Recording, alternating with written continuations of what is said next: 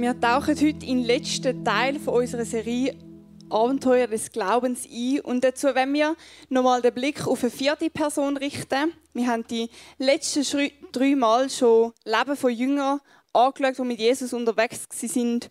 Und alle davon haben einen anderen Aspekt vom Zusammenleben mit Jesus, von dieser Nachfolge aufgezeigt.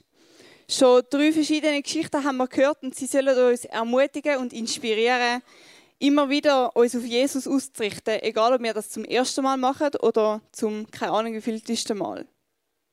Wir sind bereits ins Leben von der Maria Magdalena eingetaucht, vom Nathanael oder auch vom Simon und die heutige Person ist wieder eine sehr spannende Person mit einer spannenden Geschichte und einer sehr spannenden Vergangenheit. Viele von Ihnen, nehme ich an, kennen diese Person, zumindest kennt man ihren Namen schon ein bisschen.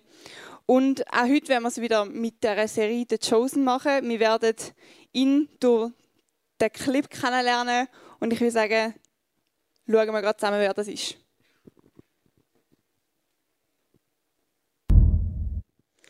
Genau, wie ihr gesehen habt, geht es um den Matthäus heute. Und die, die wissen, mit welchem Buch das Neue Testament anfängt oder wo früher in der Jungschen da alle Bücher der Reihe nach von der Bibel auswendig gelernt hat, kennen den Namen sicher, den Namen Matthäus. Und um ihn besser kennenzulernen, tauchen wir gerade mal in die Bibel ein und rühren so einen Blick auf sein Leben. In der Bibel wird er erwähnt, aber nicht mega häufig.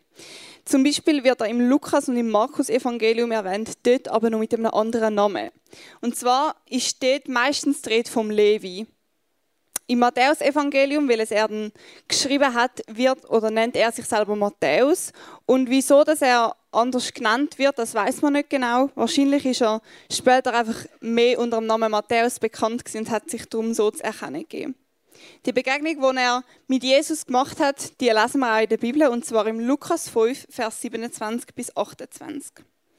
Als Jesus danach weiterging und am Zollhaus vorbeikam, vorbeikam, sah er dort einen Zolleinnehmer sitzen, ein Mann namens Levi. Jesus sagte ihm, Folg mir nach. Dann stand Levi auf, ließ alles zurück und folgte Jesus. Kurz und knapp. Der, Le der Levi wird eben da, oder der Matthäus wird da eben Levi genannt, aber es ist die gleiche Person und er hat zu dieser Zeit einen nicht sehr angesehenen Beruf gehabt. Er ist Zöllner gewesen. Und Zöllner sind zwar Juden aber sie sind nicht sehr angesehen im jüdischen Volk, weil sie freiwillig mit den Römern zusammengearbeitet haben. Und darum liest man häufig in Bibeltexten, dass sie nicht sehr einen guten Ruf hatten. Über die weiteren Lebensumstände von Matthäus bevor er zu einem Jünger von Jesus wurde, weiß man nicht besonders viel. Man nimmt, wie gesagt, aber an, dass er nicht sehr beliebt war unter dem jüdischen Volk. Aber wirtschaftlich wird es ihm sehr gut gegangen. Er hat sicher sehr viel Geld gehabt. Und in der Predigtsvorbereitung habe ich mich ein bisschen mehr mit ihm dürfen auseinandersetzen und ich finde ihn sehr eine inspirierende Person. Er ist extrem mutig in meinen Augen. Er hat seinen Beruf, seine finanzielle Absicherung hinter sich lassen, um Jesus nachfolgen. Er hat sich dazu entschieden, mit anderen Jüngern, wo ihn sicher nicht mit offenen Armen empfangen haben, aufgrund von seinem Beruf, wo sicher nicht gerade der größte Fan von ihm sind, sich für das Leben mit Jesus zu entscheiden. Er hat sich entschieden, ein Leben zu leben als ein Schüler von einem Rabbi. Ein Rabbi ist ein anderes Wort für Lehrer. Und kurz gesagt, zeigt uns die Geschichte von Matthäus eigentlich, was es heißt, das alte Leben hinter sich zu lassen, zum Jesus nachzufolgen. Der Matthäus ist dem Ruf nachgegangen von Jesus und hat ihn zum Mittelpunkt von seinem Leben gemacht. Er hat sich auf das Abenteuer vom Glauben regelrecht eingeladen. Er ist ein Paradebeispiel dafür, für die komplette Hingabe Jesus gegenüber. Ein Beispiel dafür, was es heißt, seine Bedürfnisse, seine Wünsche nicht in den Fokus zu stellen, sondern den Wille von Gott in den Fokus zu stellen. Der Matthäus hat den Schatz hinter dieser Nachfolge gesehen und er hat es gleich auf sich genommen, er hat Kosten auf sich genommen. Die Frage ist, sind auch wir bereit, zum Kosten, die die Nachfolge bringt, auf uns zu nehmen? Und das Leben mit Jesus ist sicher nicht immer mega einfach gewesen und es ist sicher kein schöner Spaziergang gewesen. Weil Jesus hat, ich nenne es jetzt mal, äh, auch eine Anforderung an die Jünger gehabt. In Matthäus 16, Vers 24 lesen wir nämlich, Danach sagte Jesus zu seinen Jüngern, wer zu mir gehören will, darf nicht mehr sich selber in den Mittelpunkt stellen, sondern muss sein Kreuz auf sich nehmen und mir nachfolgen.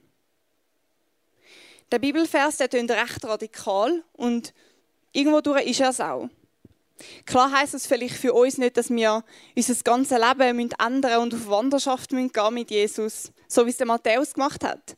Es heißt nicht, dass ich unser Leben um 180 Grad drehen dass wir unser altes Leben komplett hinter uns lassen Und gleich fordert uns der Vers raus. Und es kommen zwei wichtige Sachen zur Sprache, wo Jesus benennt. Und zum einen ist das, die Nachfolge ist unsere Entscheidung. Er nimmt uns die Entscheidung nicht ab. Jesus sagt in dem Vers klar, dass die Entscheidung, ihm nachzufolgen, uns freiwillig überlassen ist.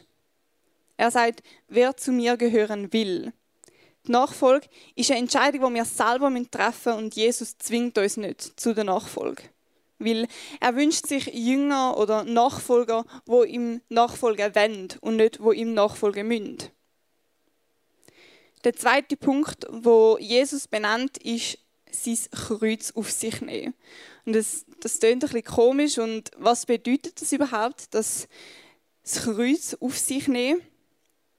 Es bedeutet, die Kosten der Nachfolge zu tragen.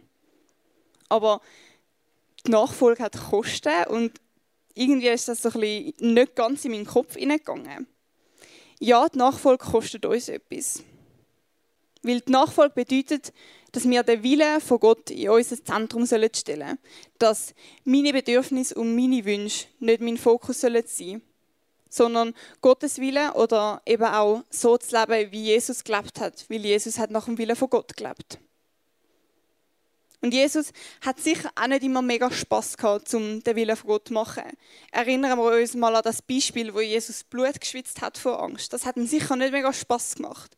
Und gleich ist es das Zentrum von seinem Leben gewesen. Und es geht darum, nach dem Willen von Gott zu handeln oder so zu handeln, wie Jesus gelebt hat, weil eben das sein Wille war. Aber es heißt nicht, dass wir uns mit Jesus anfangen zu vergleichen oder dass wir so werden wie es Jesus war, weil das werden wir auf dieser Welt nicht können. Wir werden nie 100% können werden, wie es Jesus war. Aber es soll unser Wunsch sein, zum immer ähnlicher werden wie Jesus, zum immer ähnlicher zu handeln, wie er gehandelt hat. Ja, und auch wir werden scheitern und auch wir werden es nicht immer schaffen, zum Gottes Wille entsprechend zu handeln. Aber Gott misst uns nicht an dem. Er misst uns nicht an, oh, zweimal habe ich es jetzt geschafft und einmal nicht. Aber es ist Gottes Wunsch, dass wir nach seinem Willen leben wollen. Gott wünscht sich, dass wir immer wieder mehr nach seinem Willen fragen. Aber wie kann denn das aussehen? Die Jesus-Nachfolge, wie sieht das aus in unserem Alltag, wenn es streng wird? Und Jesus hat in der Bergpredigt uns recht paar gute Beispiele gebracht. Die steht auch im Matthäus-Evangelium und ich habe euch ein paar Beispiele mitgenommen. Und zwar heißt es vielleicht barmherzig zu sein, wenn Ungerechtigkeit herrscht, um sich dann für die Schwachen einzusetzen in unserer Klasse oder in unserer Freundesgruppe. Vielleicht heisst es auch, zum grosszügig sein mit unseren finanziellen Mitteln, zum die Menschen zu unterstützen, die finanziell nicht so gut dran sind wie wir, zum vielleicht auch Kinder unterstützen. Auch wenn wir uns von dem Geld etwas vielleicht für uns besser hätten können kaufen, vielleicht auch ein neues Handy. Es heißt Liebe zu zeigen, wenn man mal wieder streitet mit den Eltern oder streitet mit der Schwester. Es heißt zu vergeben, wenn Unvergebung herrscht oder sich einzusetzen für die, die verurteilt werden. Nächstenliebe in der Klasse, in der Freundesgruppe zu zeigen. Es heißt einmal auch, sich für seinen Glauben einzusetzen. Wenn man gefragt wird, ja, was machst du am Sonntagabend? Vielleicht sagen, ja, und ich gehe in die Kirche, wenn man vielleicht komisch angeschaut wird. Das heißt aber auch, nicht schlecht miteinander mit oder mit anderen mitreden. Vielleicht heißt es aber auch, einmal einfach ein geduldig sein mit der Mami, wenn man ihr wieder mal etwas muss helfen muss, obwohl sie es auch selber können. Und uns alle fordert Nachfolge raus. Und ich weiß, einmal wäre es so viel einfacher, wenn wir jetzt einfach Hass auf seine Mutter, weil ich habe ja eh recht, aber ich weiß eigentlich genau, ich sollte ihr mit Liebe begegnen und mit Geduld, aber es wäre einmal so viel einfacher, zum einfach kurz ein bisschen hässlich auf sie. Aber die Jesus-Nachfolge erfordert uns raus, um das Kreuz auf uns zu nehmen und zum Gottes Wille entsprechend handeln und so können es Licht sein für die Welt. Und ja, der Glaube kostet uns etwas, er kostet uns alle etwas. Und so soll es auch sein. Wie gesagt, Jesus sagt uns, nehmt euer Kreuz auf euch. Unser Glaube soll nicht einfach so ein nice to have sein, so die Krise auf dem, auf dem Sahnetörtchen, wie es so schön heißt. Unser Glaube soll einen Einfluss haben auf unser Leben. Er soll uns herausfordern, er soll uns zum Wachsen bringen. Wo kostet dich der Glaube etwas? Kostet dich der Glaube im Allgemeinen etwas? Oder ist es eher so ein, lauwarmer Glaube? Ja, in der Kirche dort handle ich so wie Jesus, aber sonst nicht, weil sonst könnte man ja noch meinen, ich sage ein bisschen weird oder ich könnte nicht im Ganzen so beliebt sein. Und wenn du dir jetzt, denk, dir jetzt denkst, aber Jasmin, wieso kostet Nachfolge etwas? Wäre es denn nicht einfacher, einfach ohne Jesus durchs Leben zu gehen? Wäre es vielleicht ein bisschen einfacher? Die Frage ist berechtigt und nichts Neues. Ich habe mich die auch schon gefragt. Auch schon die Jünger von Jesus haben sich das gefragt und sie haben ihn sogar auch gefragt. Und Jesus hat da eine klare Antwort gegeben, und zwar in Markus 10, Vers 28 bis 31 lesen wir. Jetzt fragte Petrus, aber wie ist das nun mit uns? Wir haben doch alles aufgegeben und sind mit dir gegangen. Jesus antwortete, ich versichere euch, jeder, der sein Haus, seine Geschwister, seine Eltern, seine Kinder oder seinen Besitz zurücklässt, um mir zu folgen und die rettende Botschaft von Gott weiterzusagen, der wird schon hier auf der Erde alles hundertfach zurückerhalten. Häuser, Geschwister, Mütter, Kinder und Besitz. All dies wird ihm, wenn auch unter Verfolgung, gehören und außerdem in der künftigen Welt das ewige Leben der Lohn der Nachfolge ist in dem Fall riesig. Und einmal nicht in unserer, ich nenne es jetzt mal, weltlichen oder menschlichen Währung wie Spaß, Geld, Erfolg oder Macht, einmal eher in der himmlischen Währung, wie Friede oder Freude, Liebe oder Hoffnung. Und wenn wir nur diesen Punkt überlegen, was kostet uns die Nachfolge, dann wird Nachfolge auch schwierig.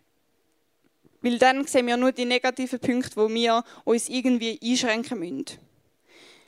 Wenn wir uns aber bewusst werden, wer uns die Kraft gibt, um das Kreuz auch zu tragen und wir wissen, dass die Kraft von Gott kommt, dann wird Nachfolge nicht mehr so schwer sein.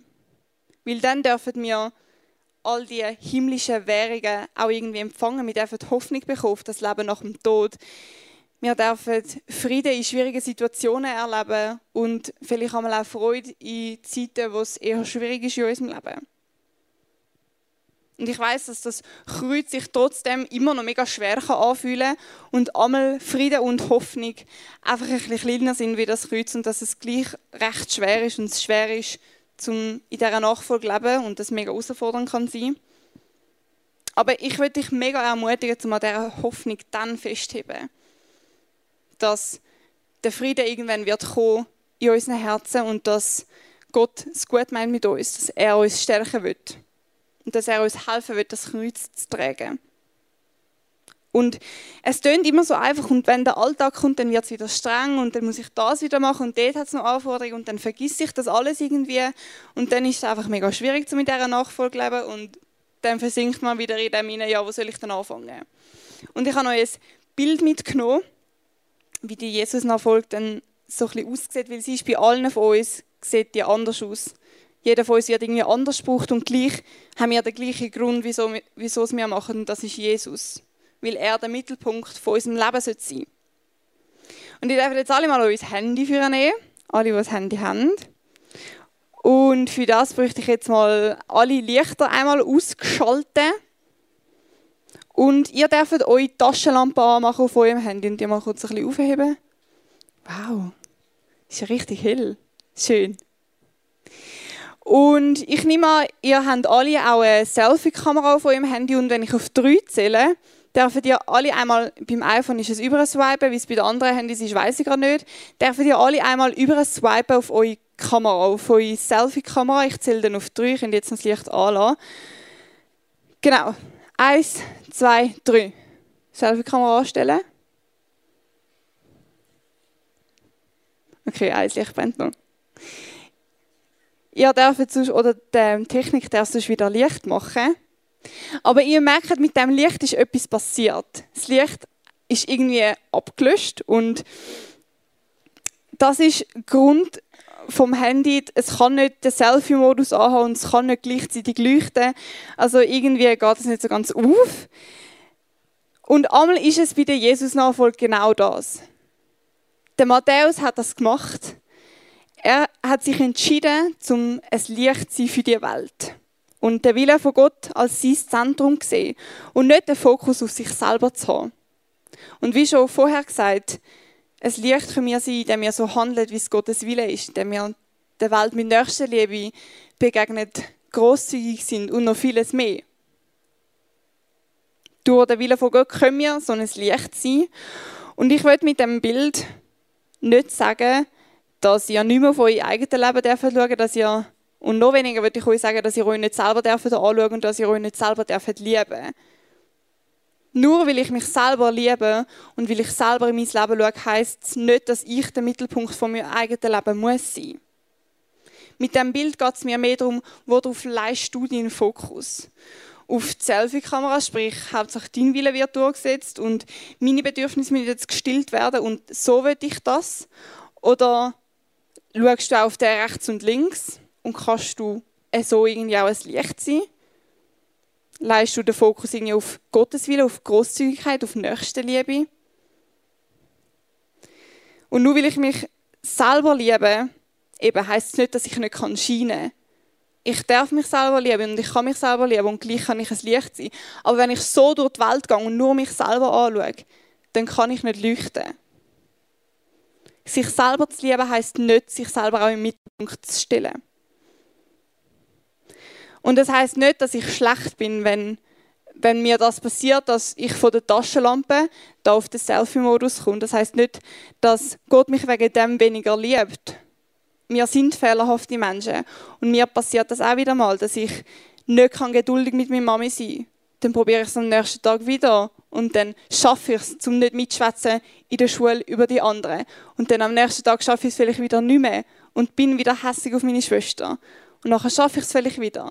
Es ist auch so ein bisschen das Dranbleiben. Gott verurteilt uns nicht, nur weil wir es nicht schaffen, um immer seinen Willen zu machen. Das können wir gar nicht. Und die Geschichte von Matthäus, die sollte uns inspirieren, eben von dem Selfie-Modus, wo meine Bedürfnisse Hauptsache ich bin versorgt und der rechts und links ist mir eigentlich egal, auf den Taschenlampenmodus zu wechseln. Das Leben mit Jesus irgendwie gehen, den Willen von Gott zu sehen und das Evangelium verkünden und Hoffnung in die Welt zu bringen. Jesus nachfolgen heißt sich selber nicht zu vergessen, das heißt aber auch der rechts und links nicht zu vergessen. Und dann ist da aber noch über 13, zwar sollen wir Gott auch nicht vergessen.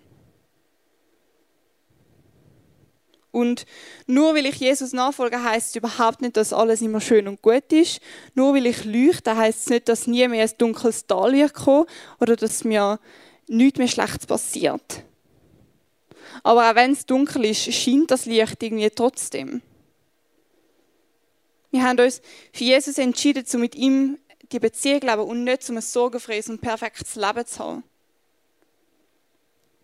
Und auch ich bin vor so einer Entscheidung gestanden vor einem Jahr.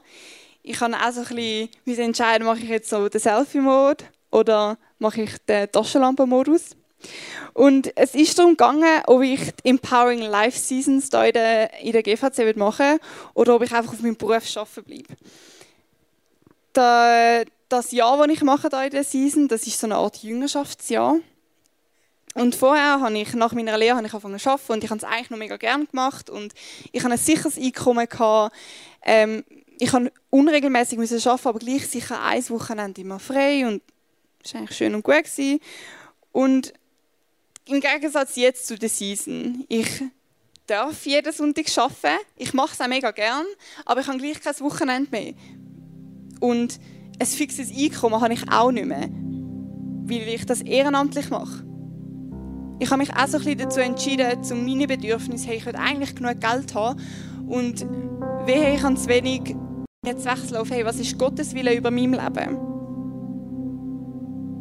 Ich habe mich dazu entschieden, um irgendwie, ja, das zurückstellen und Gottes Wille ja irgendwie auch so ein bisschen in mein Zentrum zu stellen. Mich selber hinter, zu hinterfragen, was will Gott mit meinem Leben? Was für Jesus machen? Und nur weil ich die Entscheidung getroffen habe, um eben mal nicht auf mich selber zu schauen und eben so ein bisschen auch ein Licht zu sein, heisst es nicht, dass ich jeden Morgen aufwache und immer da mit meinem Taschenlampe umlaufe und alles schön und gut ist. Nein, auch mir fällt es mega schwierig, zum Gottes Willen zu machen. Also ich schaffe es auch nicht immer, zum immer leuchten. Und ich werde sehr fest herausgefordert. Und es kostet mich etwas, aber der Lohn ist größer als die Kosten, die ich muss tragen muss. Weil ich darf Hoffnung finde, ich darf gerade in schwierigen Situationen vom Leben, aber auch da vom Schaffen, darf ich Frieden finden. Ich darf wissen, dass Jesus bei mir ist.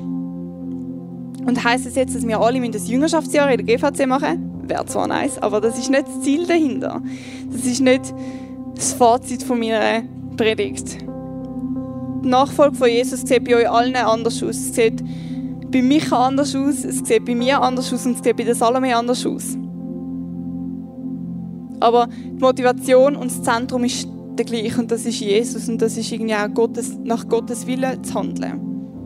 Und die Lebensgeschichte von Matthäus, die soll uns inspirieren und uns ermutigen und uns aber auch fragen, sind wir bereit, um wirklich alles für Jesus aufzugeben? Einmal heisst das alles auch einfach nur die finanziellen Mittel. Und wie gesagt, das heißt nicht, dass uns nichts mehr Schlechtes passiert oder dass, wenn uns etwas Schlechtes passiert, dass wir dann zu wenig nach dem Willen von Gott gehandelt haben. Aber wir dürfen an dieser Hoffnung festheben, dass er es schlussendlich gut mit uns meint. Und dass auch wenn wir Angst haben, dass wir dann vielleicht zu wenig könnten haben, er unsere Bedürfnisse kennt und wird schauen, dass wir genug haben. Und zum Schluss sollte ich dich diese zwei Fragen nochmal fragen. Wo kostet dich der Glaube etwas? Und in welchem Bereich von deinem Leben müsstest du vielleicht mal von der Selfie-Kamera auf der Kamera, auf den Taschenlampenmodus switchen? Ich würde noch beten. Ja, Vater, ich würde dir danken, gibst du uns mehr, wie die Welt uns geben kann. Ich würde dir ja, danken, dass du jeden Einzelnen da rein siehst und dass du die Herausforderungen von ihm siehst in dem Leben, das wir haben, in der Nachfolge, die wir haben. Und ich würde dir ja, dich darum bitten, dass du uns hilfst, um deinen Willen immer wieder zu erkennen und irgendwie auch danach zu leben wollen. Danke, bist du mit uns in allen Höchst, in allen Tiefs. Kennst du unsere Bedürfnisse und willst du uns mehr wie genug zurückgeben. Danke, meinst dass du gut mit uns und ja, ich würde dir danken, dass du es siehst. Amen.